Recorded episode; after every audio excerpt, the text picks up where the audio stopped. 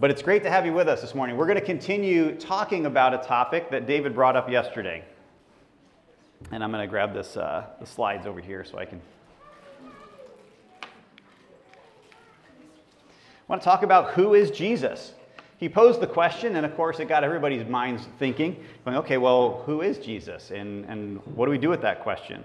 And last week, we listened to some of what AI was able to tell us about who Jesus is from the input of all the information out there on the internet as it gathered that information and, and put it together in, in a summary form. Now, some of the definitions were great, some of them were a little bit weak. But of course, any attempt to define who Jesus is is probably going to be incomplete, correct? Think about it. Any attempt to kind of define who Jesus is is going to be incomplete. Even the Bible admits that it couldn't contain everything that Jesus did. In John 21 25, John said, There are many other things that Jesus did, which, if every one of them were written down, I suppose not even the world itself could contain all the books that would be written. So even the Bible couldn't contain all of the things that Jesus did. And that's not even talking about all the things that he said and just trying to describe who he was as a person. So I suppose if we're going to wrestle with this topic of who is Jesus, we kind of first have to come to peace with the reality that we cannot fully comprehend who Jesus is. Can, we be okay with that? We cannot fully comprehend who Jesus is. The finite can only grasp the infinite as much as the infinite is willing to reveal. And our brains just don't understand all that there is to know about God. So, again, whatever definition we try to compile about who Jesus is will lack in some way, shape, or form. However, each definition should, if it's compiled in a true and accurate manner, should still be helpful to give us a glimpse into who Jesus is. For instance, if I confess to you this morning this will be no shocker, that I'm a technology nerd. What does that tell you about me? This is fair game. I'm, I'm opening myself up. Take shots. What, is it, what does that mean? I like technology. That's like the most basic definition. What are you probably going to find in my house? What type of technology might I have? Computers. What else? a ring doorbell. I don't have that, but I have a lot of other. Okay, what other types of things like that though? Smart door handle. Smart door handle with a key code. Got one of those. Yeah. What else? What's that? A Roomba? Yeah, yeah. I love my wife, and I bought her a Roomba, and it like cleans the house for her, and then it empties itself. It's like yes. We we call it Sunny. Um, those of you that understand iRobot get that. So, um, what else might I have in my house? Phones? Yeah. Smart switches. What's? Star Trek movies. Star Trek movies. I do have some of the Star Trek movies, and I have the Star Wars movies, and I have, yes. Yeah, absolutely. Remote control blinds, yes, I do. I admit it. I have. Re- I can speak to my house, and it closes the blinds, and it turns on the lights, and all that kind of fun stuff. And it's always listening. And it is always listening. I figure if somebody at Google or Amazon has nothing better to do than listen to me, God bless them. I really feel sorry for them. But so, yeah, so those are some of the things that you can probably assume about me or guess about me because I told you I'm a technology nerd. Um, but does that tell you everything about me? What things doesn't it tell you about me? Kind of. you figured you'd bring up food because that's another thing about me that you could probably throw out here today, right? Mike likes food. Right, what kind of food I like. What else? Your character. My character, correct. What else? Your family. My family. My faith, where I live. Exactly. There's a lot of details that aren't there, but what I told you about me being a technology nerd is still, in fact, part of who I am, and it gives you a glimpse into a little bit about me, so you kind of understand the way I think and what, what I think is cool and, and those types of things. So, and when we're looking at Jesus, any picture that we take, any summary we come up with, is going to give us a glimpse, but we shouldn't expect it's going to give us everything about Jesus. But it will help us understand him.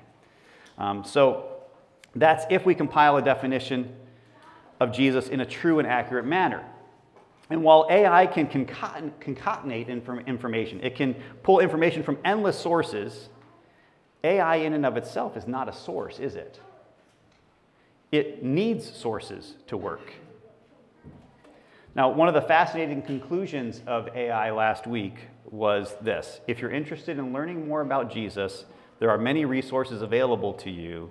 You can read the Bible, talk to a Christian, uh, friend or family member, or attend a church service. So, thank you, Google Bard, for that advice. And, and what, what Bard is saying is it's not the source of this information, it can just pull together what has been put out there. And if you want to know more about Jesus, you really have to go to a source. And I think the best source that we have available is what? The Bible, right? So that's where we're going to spend some time this morning. We're going to do some from the best source possible. But the challenge is this how do you pick a passage to define Jesus? Right? So imagine you're me. Maybe you shouldn't do that. It's Sunday morning. But imagine you're, you're in a, a pastoral position or you're teaching a conference and somebody says, I want you to tell me who is Jesus.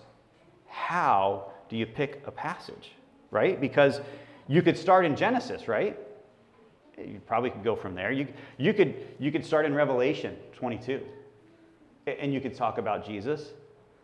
The entire Bible is about the Messiah, the need for a Messiah, the story of the Messiah, and the ultimate results of what Messiah came to do. It all points to Jesus. So, how do you, you just start in Genesis and go through Revelation, and when you're done, you've given an accurate picture of Jesus as far as we can know.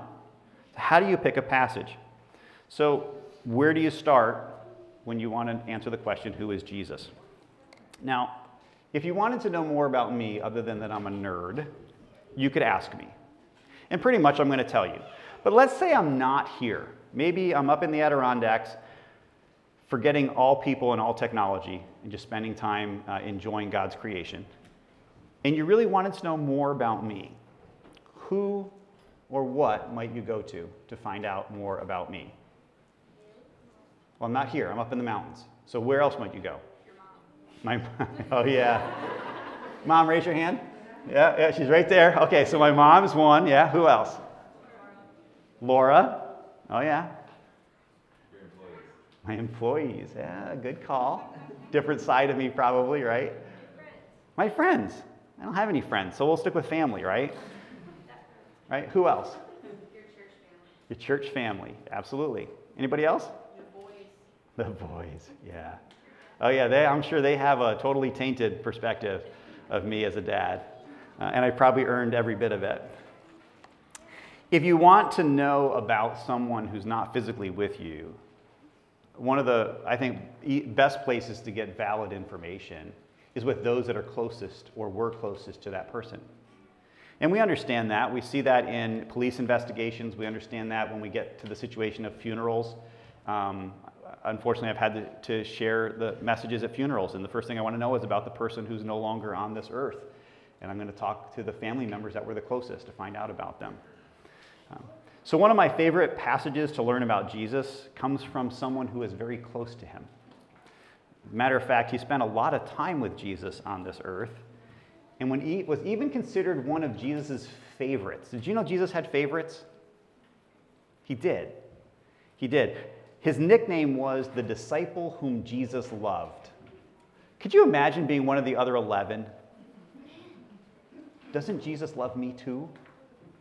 Well, yeah, he loved them all, but that was the title given to this one particular disciple. And what was his name? John. That's right. Now, I'd call that a pretty close relationship. If you're known as the one that Jesus loves, that's a pretty close relationship. So I want to know what does someone as close to Jesus as John have to say to describe Jesus to other people? Well, he did this in his gospel, the Gospel of John. And chapter 1 is by far one of my most favorite scriptures in the Bible. So if you have your Bibles or if you have an app, tap on over or turn to John chapter 1.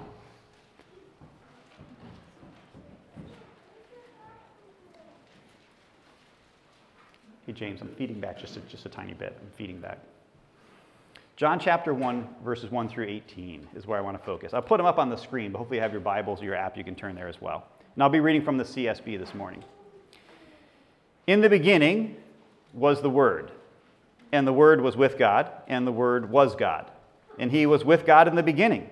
And all things were created through him, and apart from him, not one thing that was created that has been created. And in him was life, and that life was the light of men. And that light shines in the darkness, and yet the darkness did not overcome it. Now there was a man sent from God whose name was John. This is John the Baptist. He came as a witness to testify about the light, so that all might believe through him. He was not the light, but he came to testify about the light.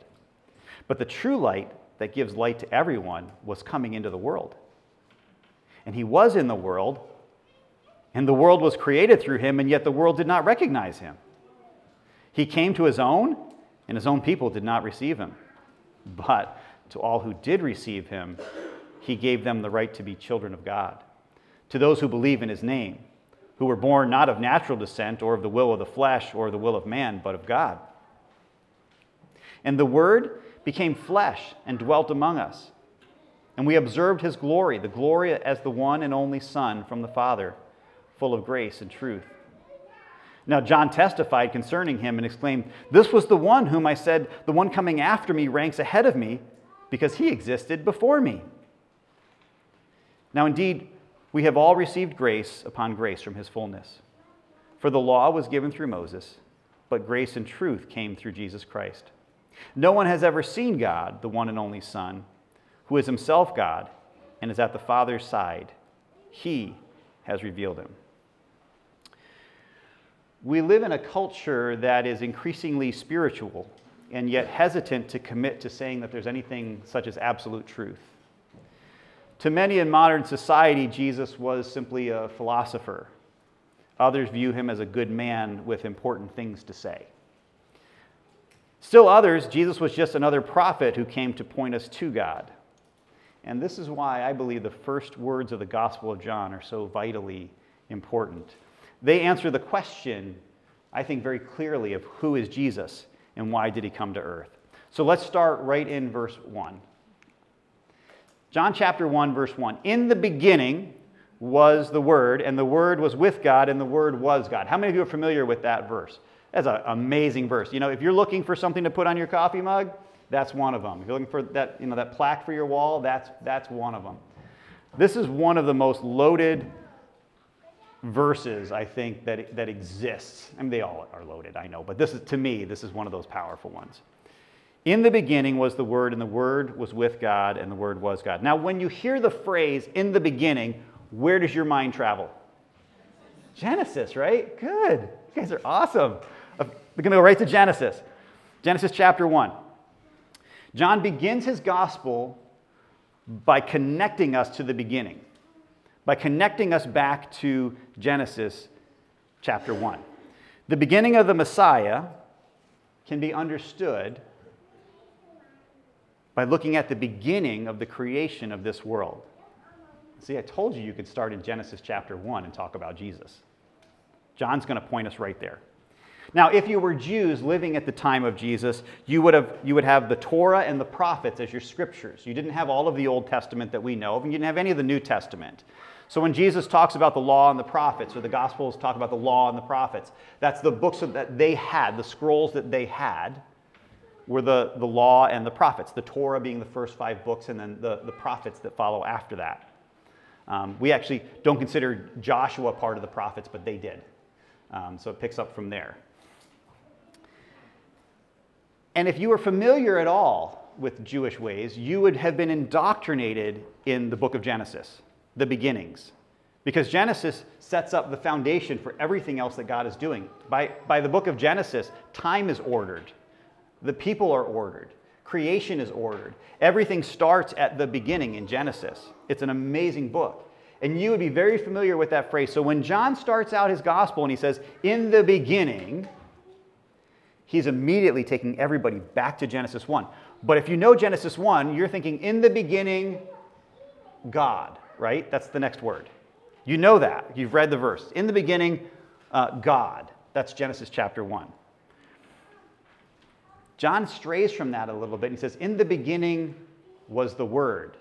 Now, you were tracking with in the beginning. You immediately went to Genesis, And all of a sudden, he's like, wait a minute, he didn't put God in there, he said something different. He's making some points here. And I want to put both verses up on the screen so you can see the difference.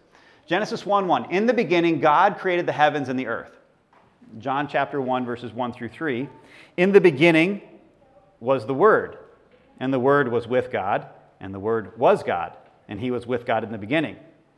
And all things created through Him, and apart from Him, not one thing was created that has been created. So you have in the beginning, you have the creation of the heavens and the earth, or all things being created. All things uh, being in the second half of the last part of John 1 1 through 3. And then in the middle, you have God and the Word. And the Word was with God, and the Word was God, and He was with God in the beginning. So you have the same elements of the Genesis narrative brought out by John, but he's making some substitutions here. He's trying to draw our attention to the fact that when you put these together, you realize that God and Jesus are one. You have to be careful how you say that, don't you? You can say God and Jesus are the same, but they're not, they're one. They're not the same. And we'll get to that in just a minute. Um, so God and Jesus are one.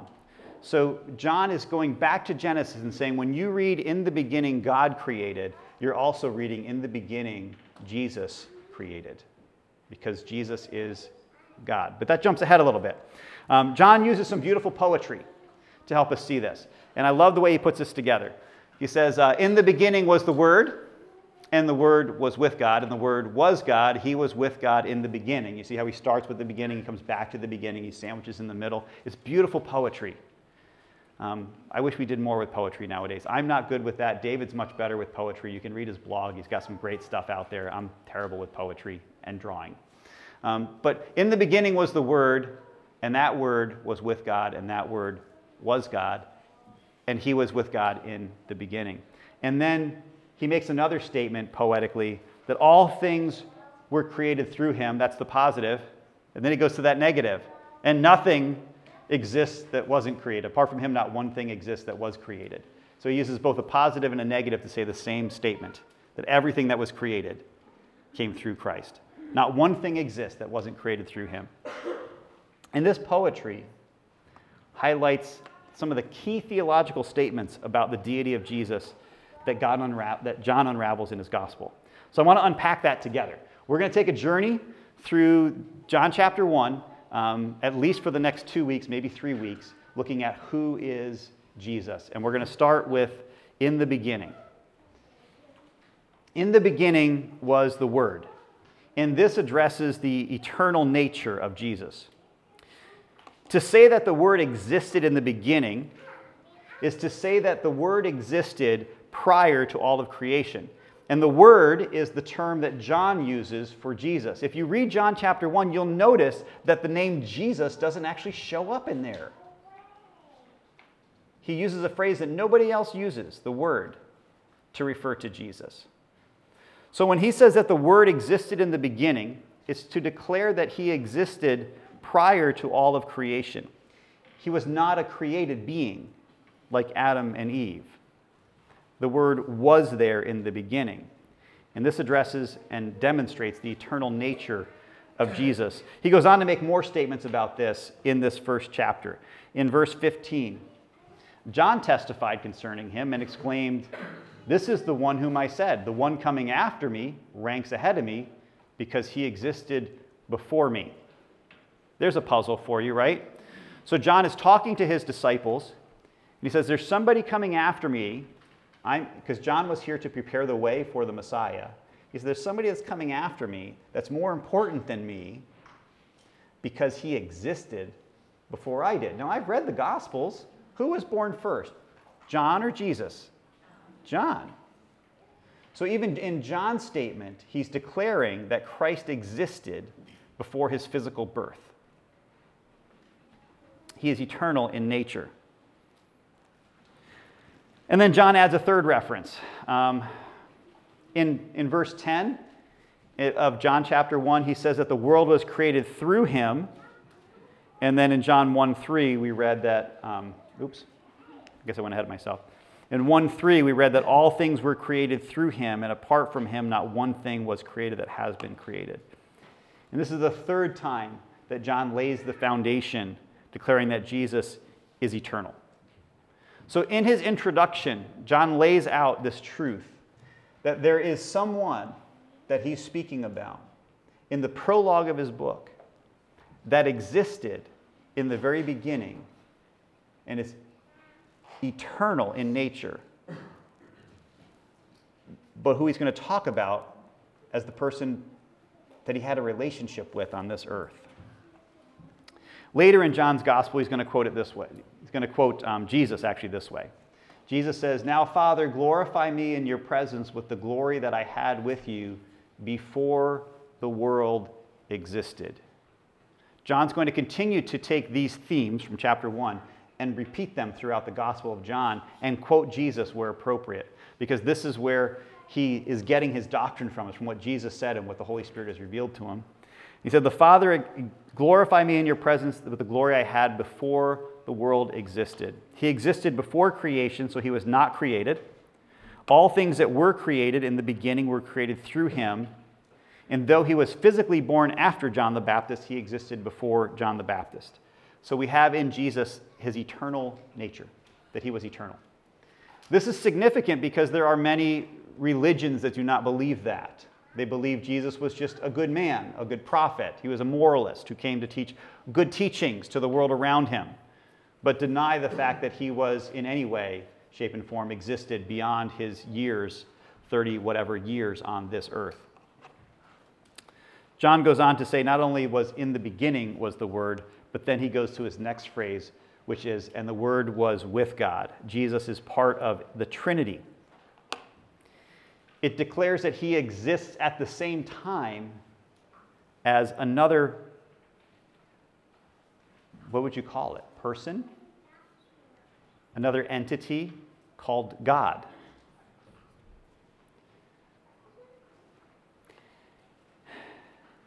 It's impossible for us as finite human beings to fully understand an infinite God. We've covered that a little bit. The Bible presents God as one God, but then speaks of three persons in that Godhead the Father, the Son, and who's the third one? The Holy Spirit, right?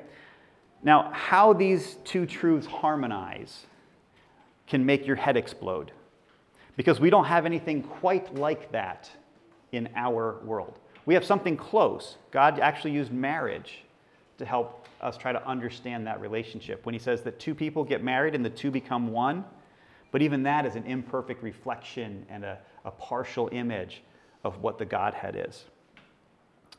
It's impossible for us to totally understand an undefinable God. Um, however, I believe that the scriptures are very clear in their teaching, even in the Gospel of John, that there are three persons in the Godhead of the Bible. There's one God. Hear, O Israel, the Lord your God is one, and you will love the Lord your God with all your heart, soul, mind, and strength. And yet we find God has three, there's three different persons of God that appear at different times and in different ways, and sometimes at the same time um, the Father, the Son, and the Spirit. John places the word with God in the beginning. Now, that accounts for two of the three persons of the Trinity, right? However, if you read Genesis 1 1 through 3, many scholars also find the third part of the Trinity in here. Genesis 1 1 through 3. In the beginning, God created the heavens and the earth. Now the earth was formless and empty, and darkness covered the surface of the watery depths. And who was there? The Spirit of God was hovering over the surface of the waters, and God said, Let there be light, and there was light. So we have God creating and the Spirit of God hovering over the earth. John also then places Jesus back there at the creation and says that Jesus was there with the Father at that time. So we have three distinct personalities of the Trinity. Notice I didn't say that we have three different expressions or three different manifestations of God because there is a belief called modalism. Have you heard of it before? Modalism is a belief that says that there is one God who appears in different forms at different times. So, predominantly in the Old Testament, God appeared as Yahweh. And predominantly in the gospel, God then appears as the Son, same God, just appearing in a different way. And then after the crucifixion and the resurrection, God then appears as the Holy Spirit. And it's called modalism, and it basically is saying that there's just one God, not three different distinct persons. There's no Trinity. God just changes his form and takes on different roles as that one God. It's called modalism. Uh, we would call that a heresy according to scriptures because the scriptures don't teach that. But I want you to be aware of that. And when you start to try to understand things apart from the whole context of scripture, you can come up with beliefs like modalism. Um, so, again, I think one of the best ways we can, and we're going to look at a little bit more about this, this Trinity concept. Um, it would take a month of sermons to even try to bridge the whole concept of the Trinity. So, you're getting kind of cliff notes here from the Gospel of John. I want to, want to be clear on that. Um, but I think one of the ways that we can look at it is that, that God exists in that, that there is one God who exists in three persons the Father, the Son, and the Spirit. And while they all might have different roles or functions in the Godhead, they all share the same divine essence or the same being, um, is how theologians often put it. And we're like, okay, but that's a lot to wrap your head around. Yes, we don't have a category in our language that talks about this. So we end up using terms that we have from our scriptures to try to comprehend and put together something that is just uh, honestly a little bit beyond us. Um, Jesus also spoke about being separate from the Father but connected to the Father. So showing that they are one, but yet that they are unique. Um, in John 16 28, Jesus said, I came from the Father and have come into the world, and again I am leaving the world and going to the Father. So he, he is saying that he is one with the Father, which he says also later on. But then he says, I came from the Father and I'm going to return the, to the Father. He doesn't say that he becomes the Father or that he came as the Son and, and there's no longer a Father and he's going to go back to becoming the Father. He's going back to that person. We also see in John 15, 26, when the counselor comes, the one I will send to you from the Father, the Spirit of truth who proceeds from the Father. He will testify about me, and you will testify because you have been with me from the beginning. So in this passage, we see that the Father is going to send the Son, uh, going to send the Spirit, excuse me, once the Son returns to the Father. So you have all three parts of the Godhead, all three persons of the Godhead mentioned by Jesus to his disciples. Um, Jesus, I think, just explains that Godhead or Trinity quite plainly to his disciples. If you're still not convinced, we looked at a couple weeks ago the, the, the, Great Commission, or we call would be the Everyday Commission, uh, Matthew 28, 19, and 20. And Jesus says this Go therefore and make disciples of all nations, baptizing them in the name of whom? The Father and the Son and the Holy Spirit, right? teaching them to observe everything I've commanded you, and remember, I am with you always to the ends of the age. Um, to diminish the Trinity and to try to explain it away because we can't fully comprehend it is not right. It's not a biblically accurate model. It's not what Jesus taught. You look at the Gospels when Jesus was baptized. When Jesus went under the water, the Spirit descended like a dove, and the Father said, This is my Son in whom I am well pleased. And you have the Son and the Spirit and the Father all at the same time in one place. All throughout Scripture, even in the Old Testament, all the way through Revelation, we see all three parts of the Godhead. Jesus was part of the Trinity, and that's something that John wants us to really get a hold of.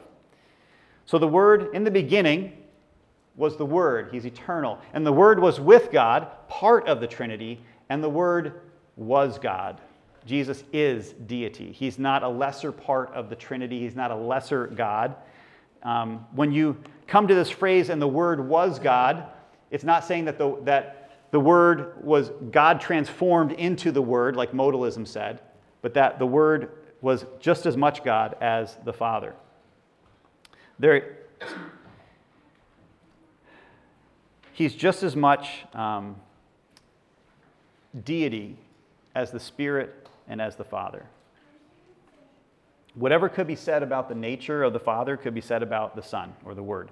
Now, there's many false religions uh, and false teachers that will change and distort one verse here and there to try to make their own teachings make sense and to discredit the person of Jesus Christ, to make him out to not be deity, to not be God, to not be equal, equal with God. Um, one of those happens to be um, the Jehovah's Witnesses. They believe um, God is, I'm quoting you from Wikipedia. Jehovah's Witnesses believe God is the creator and supreme being, but witnesses reject the Trinity doctrine, which they consider unscriptural. They view God as the Father, an invisible spirit person separate from the Son, Jesus Christ. And the Holy Spirit is described as God's active force rather than the third part of the Trinity.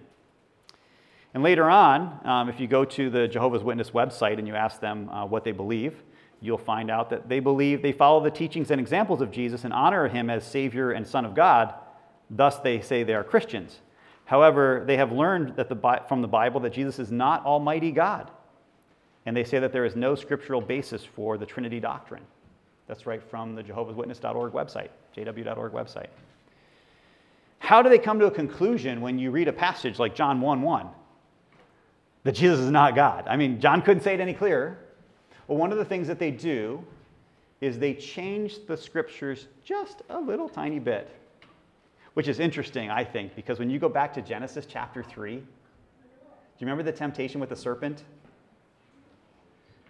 Reread that and figure out how the serpent just twisted the words just a tiny little bit to make them sound like they were gods, but they weren't.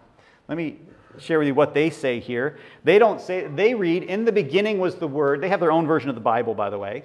And they read, in the beginning was the word, and the word was with God, and the word was a God. Now, the phrase for God there is used all throughout chapter 1 and all throughout the book of John. And nowhere else in the book of John do they add the word a. Just that one spot. And there's no reason for it, other than they need to have their doctrine proved. They actually, by the way, recently had a scholarly poll come out, and they admitted that the correct translation of this is not a God. The Jehovah's Witnesses actually admitted that, but they still hold to the doctrine that Jesus was not God. But this was the phrase that they used for it. So, what difference does that one little word make? I'm going to read for you from uh, one of my commentaries. When Jehovah's Witnesses meet to discuss their religion, they pick up a translation of Scripture called the New World Translation. If you open that book, turn to the Gospel of John, found verse 1, and looked at the last phrase, you would read, and the word was a God. Does that small change matter? Does a simple little monosyllable, monosyllable make any difference? By adding that little word a, they're making a statement that Jesus is something less than fully God. He may be a God in some sense, he may be one of many gods, but he is not the true God. From the beginning of his gospel, John argues that Christ is not one of many gods, but is himself God. And John MacArthur writes Confusion about the deity of Christ is inexcusable because the biblical teaching regarding it is clear and unmistakable. Jesus Christ is the pre existent Word who enjoys full face to face communion and divine life with the Father and is himself God. I think it's pretty straightforward. But there are people who will say otherwise. Why do we need to know who Jesus is? It's so important that we understand from the source, from the scriptures, who Jesus is, because there are so many that will try to get us to believe something other than what the scriptures teach about God. And they'll make it sound good. In the beginning was the Word, and the Word was with God, and the Word was a God. And you're like, yeah, that sounds about right. But it's not. But it's not. I think one of the most blatant statements about Jesus' deity came from Jesus himself in John chapter 10, verse 30. I and the Father are one. Right? It's pretty straight out there. So, through this poetry, we've seen that Jesus is God, and that he's part of the Trinity, and that he is eternal. He is deity. He is not just a God, he is not just a good man, he is deity. He is God. Any teaching that contradicts these truths is not biblical and needs to be tossed aside. And our goal is a true and accurate understanding of who Jesus is, and that means we must be consistent with our interpretation of Scripture, especially in context with the rest of Scripture. I think John summarizes it well in 118 no one has ever seen God, but the one and only Son, who is himself God and is at the Father's side, has revealed him. Okay, In case you didn't like the A God earlier, how, about, how do you take this one and kind of wash it away? The one and only Son who is himself God. So these little poems, the poem that John had, started by introducing us to three concepts about Jesus to understand who he is. First, in the beginning, which says that he is therefore what? Eternal. Was the Word, and the Word was with God, so he's part of the Trinity. And the Word was God, which means he is God, he is deity, right? I get that. But I struggle with verse 14 in John chapter 1 now. Because my brain is just wrapped around this whole idea that Jesus is eternal and that he's part of the Godhead and that he existed before all of creation and he'll exist to the end. And then I read chapter 1, verse 14, and my head wants to explode because I don't know what to do with it now. John chapter 1, verse 14 says, The Word became flesh and dwelt among us. And we observed his glory, the glory of the one and only Son from the Father, full of grace and truth.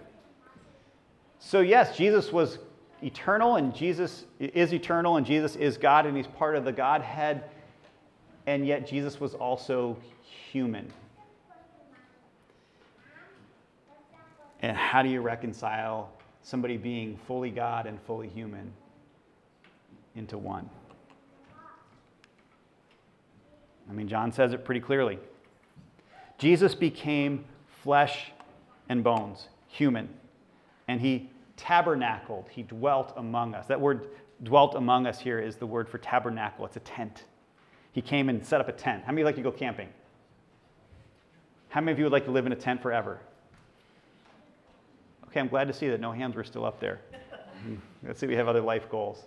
Yeah, tents are great for temporary, right? But nobody wants to live in a tent forever. The Word became flesh and dwelt among us, tented, tabernacled among us for a short time. This also takes us back to Genesis um, in a couple different ways. We have the tabernacle in, in uh, Exodus that was set up, but in Genesis, after God was done creating all of creation, man and woman, what did he do in the garden? He hung out with Adam and Eve. He talked with them. Matter of fact, after they sinned, he went kind of looking for him. Hello, Adam, where are you? As if he didn't know. But he lived among Adam and Eve in the garden. John has taken us back to the Torah on purpose. And we're going to look at this tabernacle concept, Lord willing, a little bit more in a couple weeks. It's too much for this message. But the fact that he became flesh and dwelt among us is taking us again back to Genesis, where God existed with mankind, and that relationship was broken when Adam and Eve believed the lie of the serpent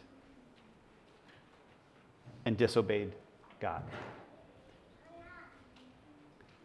And there was distance put between them, each other, and between them and God. And from that time on, there's been this imperfect relationship of God being among them so God set up the temple, the tabernacle and sacrifices so that God could be in their midst. And it wasn't until after they fulfilled all of the, the law and the sacrifices that God could actually be in their presence. And God's glory shone in the tabernacle. And then later on, they set up temple in Jerusalem, and that's where God's glory dwelled and his name dwelled. And they had God among them in the city. And then that got destroyed. This time, God shows up in skin among them as a human. It's a partial return back to Genesis, but only temporarily. But he became a human. He was not just God among mankind, he took on human form. Um, he was a baby who cried and who had to have his diaper changed. I mean, you just don't think of Jesus that way, but somebody had I shouldn't have used the word but there. Somebody had to change him, right? He was totally dependent upon his mom to feed him. He had to grow up, go to school. Even Jesus went to school, probably different than what you did. Matter of fact, in Luke chapter 2, verse 52, we read that Jesus increased in wisdom and stature and in favor with God. And man, that increasing in stature meant he grew up. Jesus went through puberty. I mean, you don't want to think of that, but yes, he was a human. He went through everything that we've gone through in our bodies. He had to go through the same changes. He wept at the loss of a loved one. He felt the pain of being betrayed by someone close to him. He was not just fully God, he was also fully human, knowing the struggles of this life, but living in full obedience to the Father. The Apostle Paul explained it this way Philippians 2 5 through 8. Have this same attitude as that of Christ Jesus, who existed in the form of God, but did not consider equality with God as something to be exploited. Instead, he emptied himself by assuming the form of a servant and taking on the likeness of humanity. And when he had come as a man, he humbled himself by becoming obedient to the point of death, even the death on a cross. Jesus took up residency on this earth to do what the Father wanted. To me, that humanity speaks so much of the person of Jesus, who, although he was God, did not say, you know what, they're on their own. I'm just going to stay here and enjoy the glory that I have with the Father. Instead, he chose to empty himself of that glory, to come to this earth like us, to go through all the things that we go through so that he could do for us what we couldn't do for ourselves satisfy the requirements of God's righteousness, draw people back to our Father. Shows me a lot about what matters most to Jesus as a person. Now, this was a temporary dwelling. Jesus says in John 16, 28, I came from the Father, I've come into the world. Um, again, I'm leaving the world and I'm going back to the Father.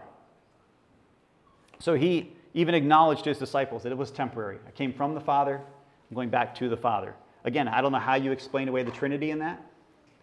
Um, it's, it's right there. Can anybody tell me any other books that the Apostle John wrote? There's the Gospel of John, right? And what else? First, second, and third John, yeah. And what's the other one? I heard it. Revelation. Revelation. Oh, there's Revelation. How many of you love reading, Revelation? Yeah, there's always a couple. I love it. It's a great book. It's a hard book to wrap your head around completely, right? But this phrase, and the word became flesh and dwelt among us. John uses it in 1 John 1.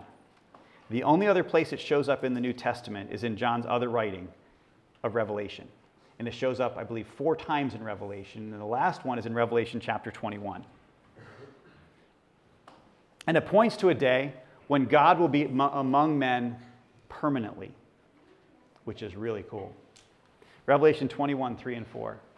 Then I heard a loud voice from the throne Look, God's dwelling is with humanity, and he will live with them, and they will be his peoples, and God himself will be with them and will be their God. And He will wipe away every tear from their eyes. Death will be no more, grief, crying, and pain will be no more, because the previous things have passed away. We're talking about being physically there. You can't wipe away the tears from somebody's eyes unless you're there among them. We're talking about being physically there among humans again. The whole Godhead. I told you we could go all the way to Revelation and talk about Jesus. We did. We covered Genesis to Revelation in a nutshell through the Gospel of John. So, as we wrap up our thoughts on who is Jesus, the person of Jesus, I want to bring up the words that John said and make these. He, John made these statements.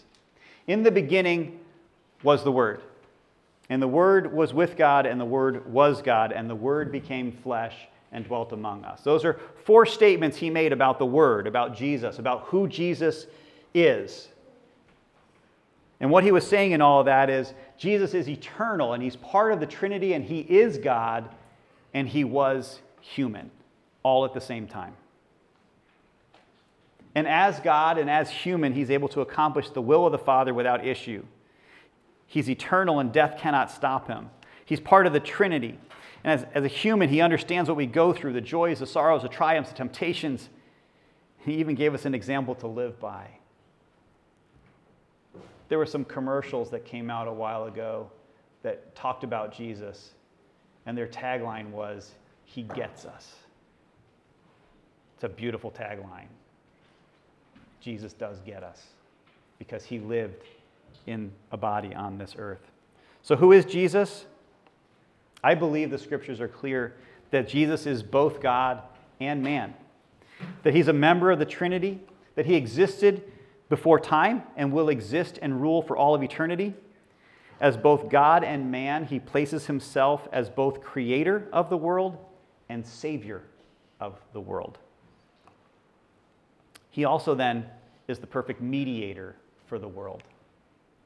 For there is one God and one mediator between God and mankind, the man Christ Jesus, who gave himself as a ransom for all, a testimony at the proper time. There is one God, though both Jesus and the Father are God. And Jesus became human to accomplish the work of God in redeeming man, humans for relationship with God. What a beautiful picture of the person of Jesus. What it doesn't answer, and what Lord willing we'll look at next week, is the purpose of Jesus. We can look at the person of Jesus, but what was his purpose? And John also gives us a beautiful picture of that, I believe, as well. So, in preparation for next week, I encourage you to read the whole Gospel of John at least 30 times, and uh, in particular, focus on chapter 1. And Lord willing, we'll pick up there again. Let's close in prayer.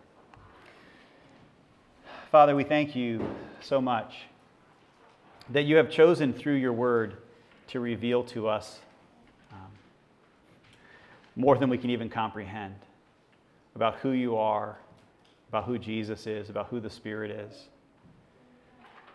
Father, we know that we cannot fully comprehend all of who you are, but we pray that our hearts and our minds would be enlightened to know more about you. That as we look at these pictures of, of who Jesus is, these snapshots and these little glimpses, that each little piece would make up a bigger picture of understanding about our amazing Savior. I thank you for Jesus. Father, thank you for sending Jesus to this earth. Jesus, thank you for being willing to give up your glory to come to earth to take on our shame, to receive your glory back from the Father. Father, help us to be true to your word, to shape our understanding of who you are and who Jesus is and who the Spirit is from what you've told us, not from what we find from random books or even random searches, but that all that we come up with will come from you and will bring you honor and glory. We pray in Jesus' name, our Savior. Amen.